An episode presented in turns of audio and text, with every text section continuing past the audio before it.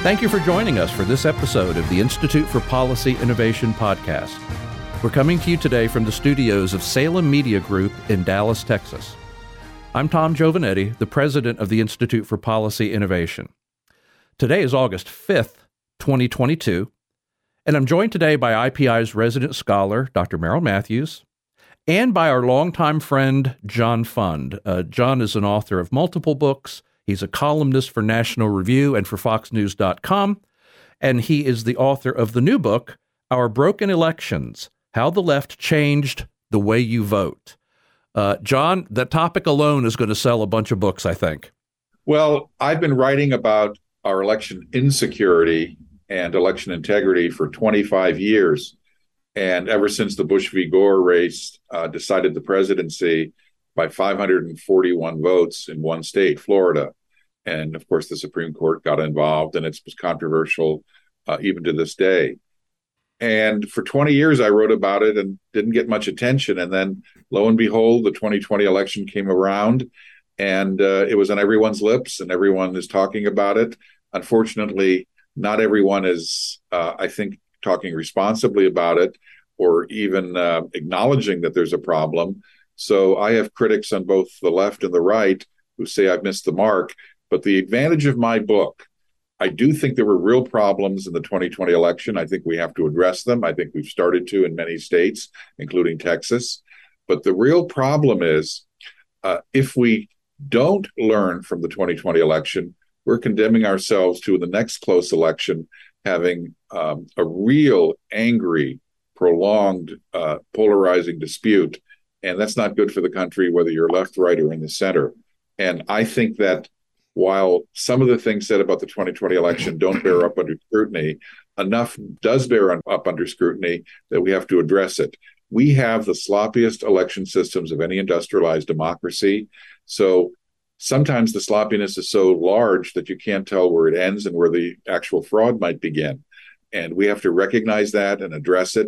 And if we don't, as I said, we're doomed to repeat our historical mistakes. John, Tom and I have not been, we've never believed that the election was stolen, but that doesn't mean there weren't a lot of problems.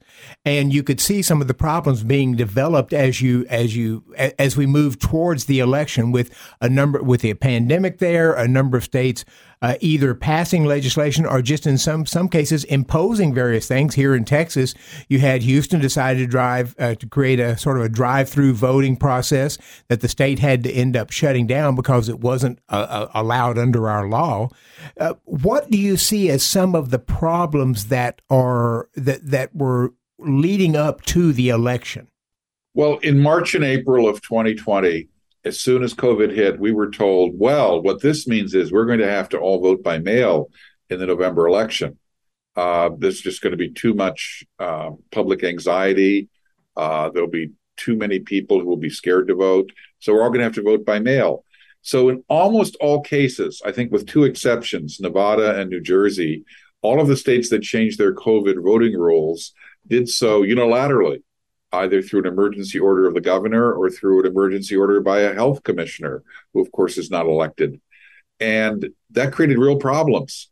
In New York, you had chaos.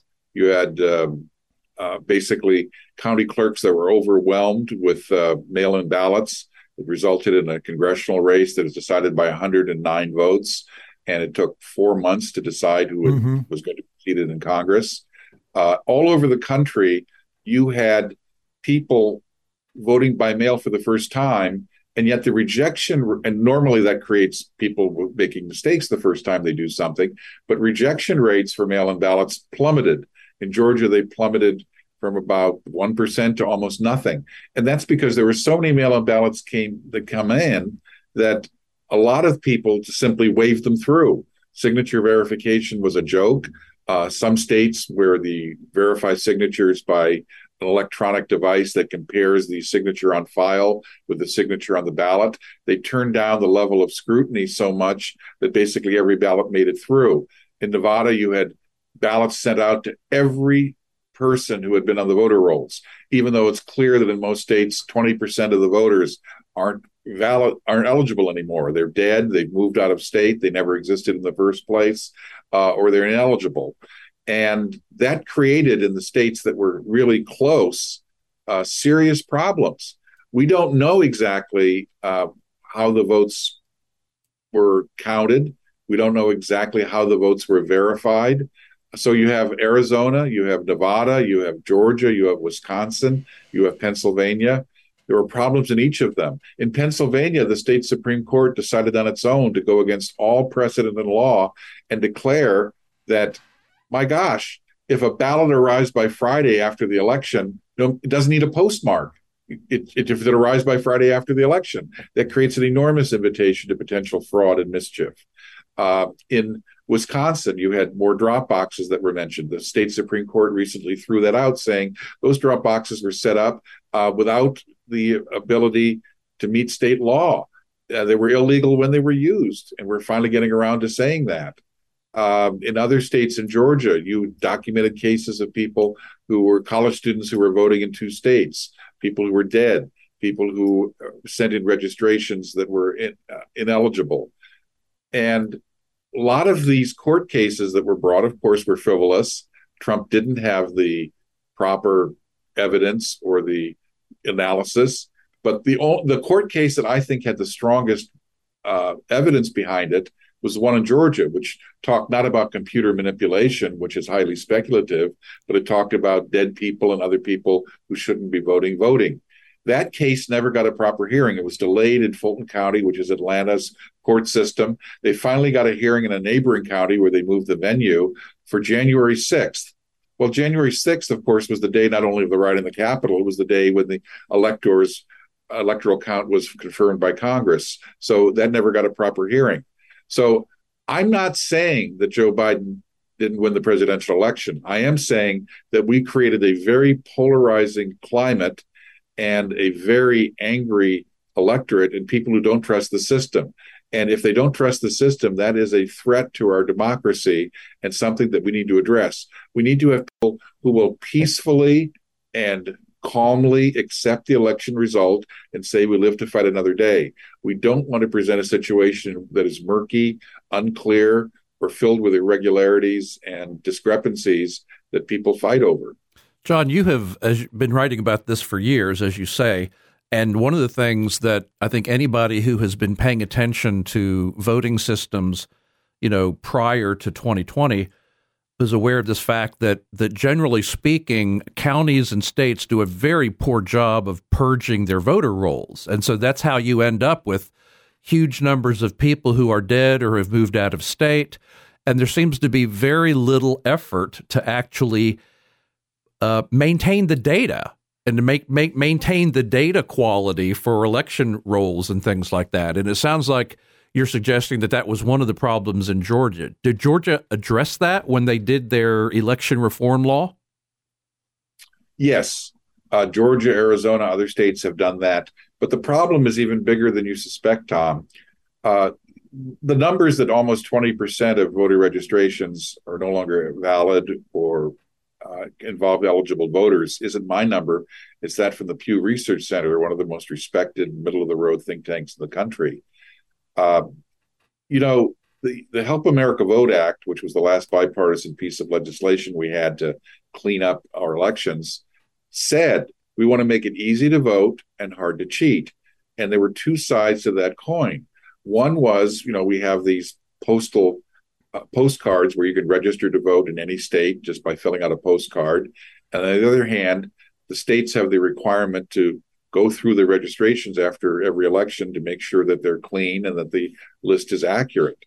Well, for the last 20 years, in almost all cases, the federal government has abandoned its role in that. It said, well, we're going to provide you new money for better voting machines, better systems, but you have to clean up your voter rolls. Many of the states have refused to do so.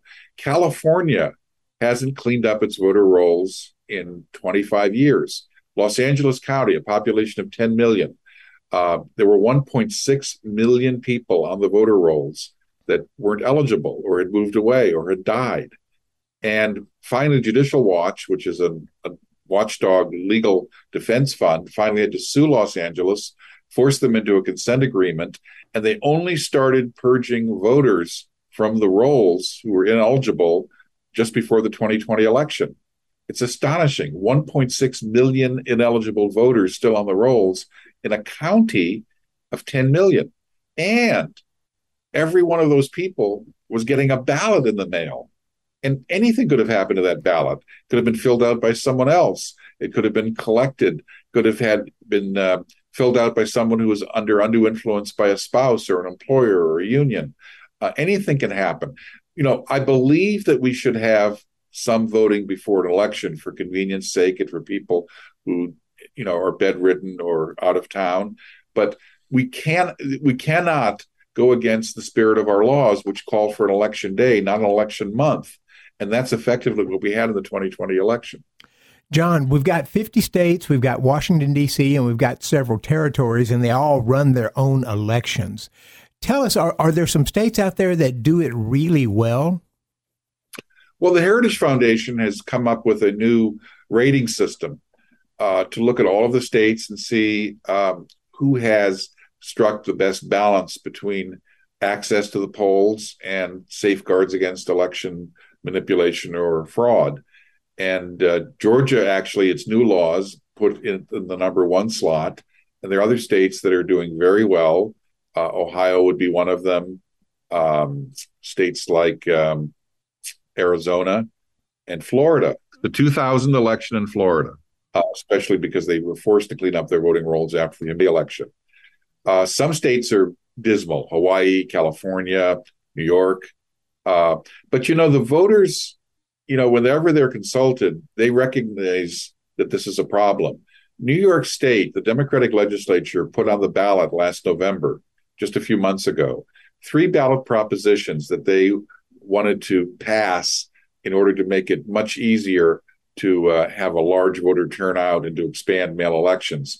One was a ballot initiative to make it much easier to gerrymander the state in the congressional and legislative lines.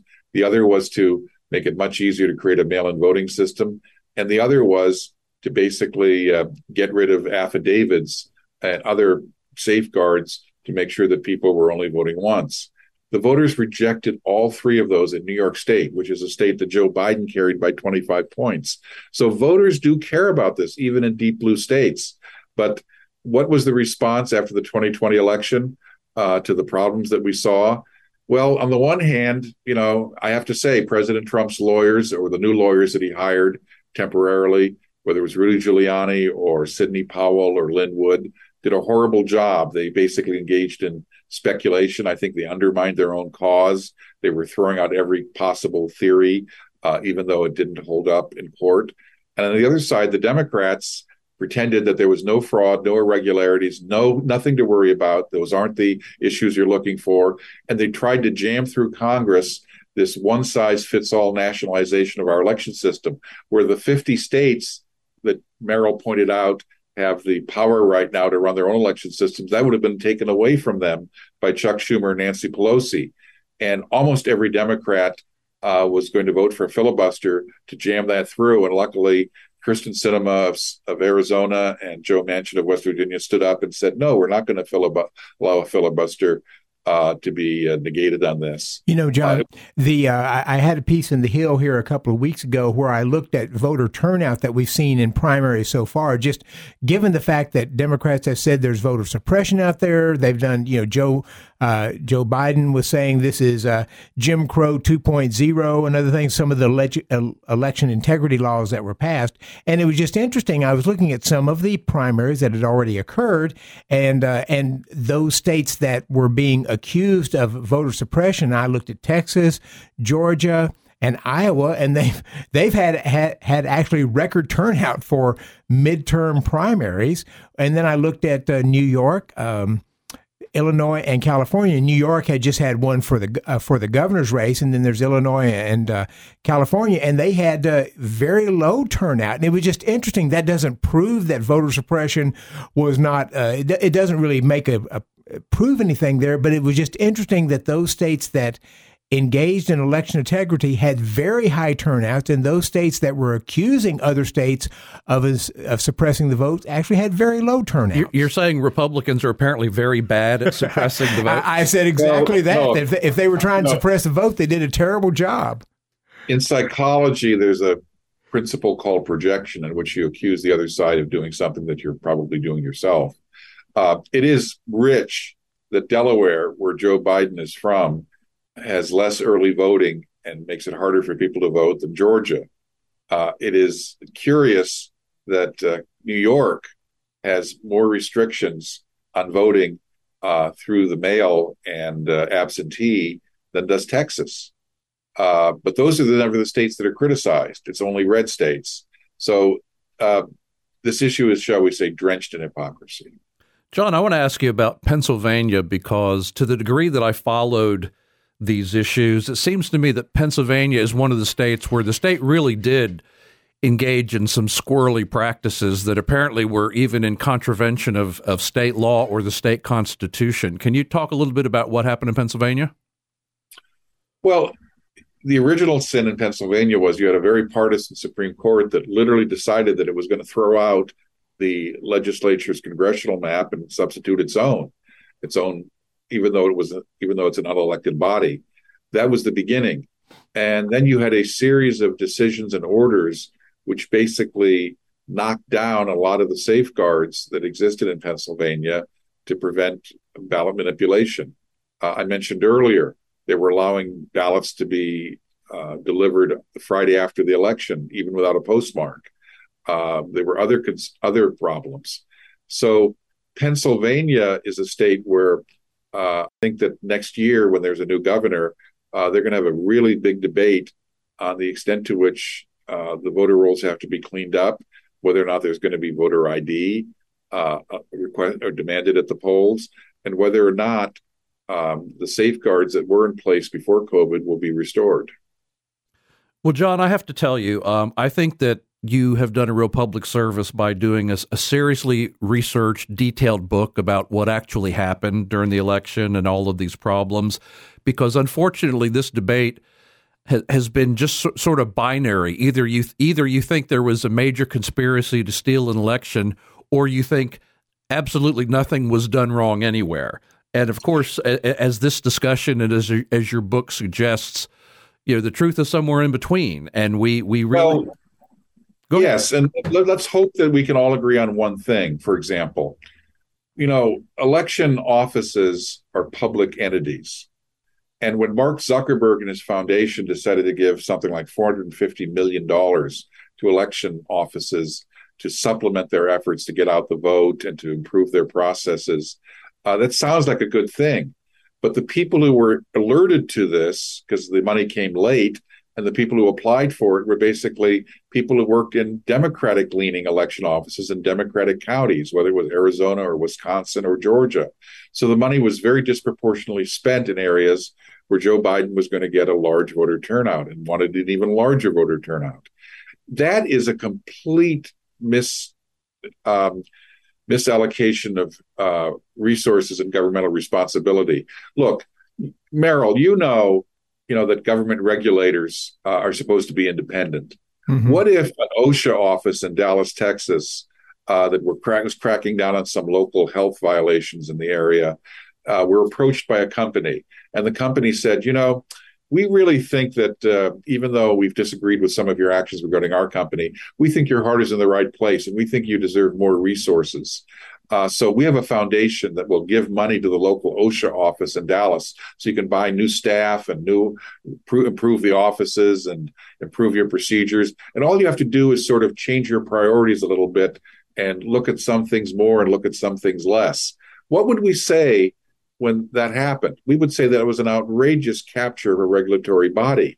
Well, when Philadelphia was offered $12 million by Zuckerberg's foundation to get out the vote and basically have mobile vans that would go around collecting ballots, that was in a contract that they had to sign with Zuckerberg's foundation as to how they would spend the money.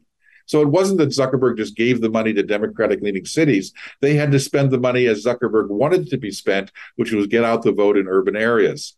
And the Philadelphia election budget to run the whole elections for the whole year is only $10 million. So basically, Zuckerberg was offering to double it.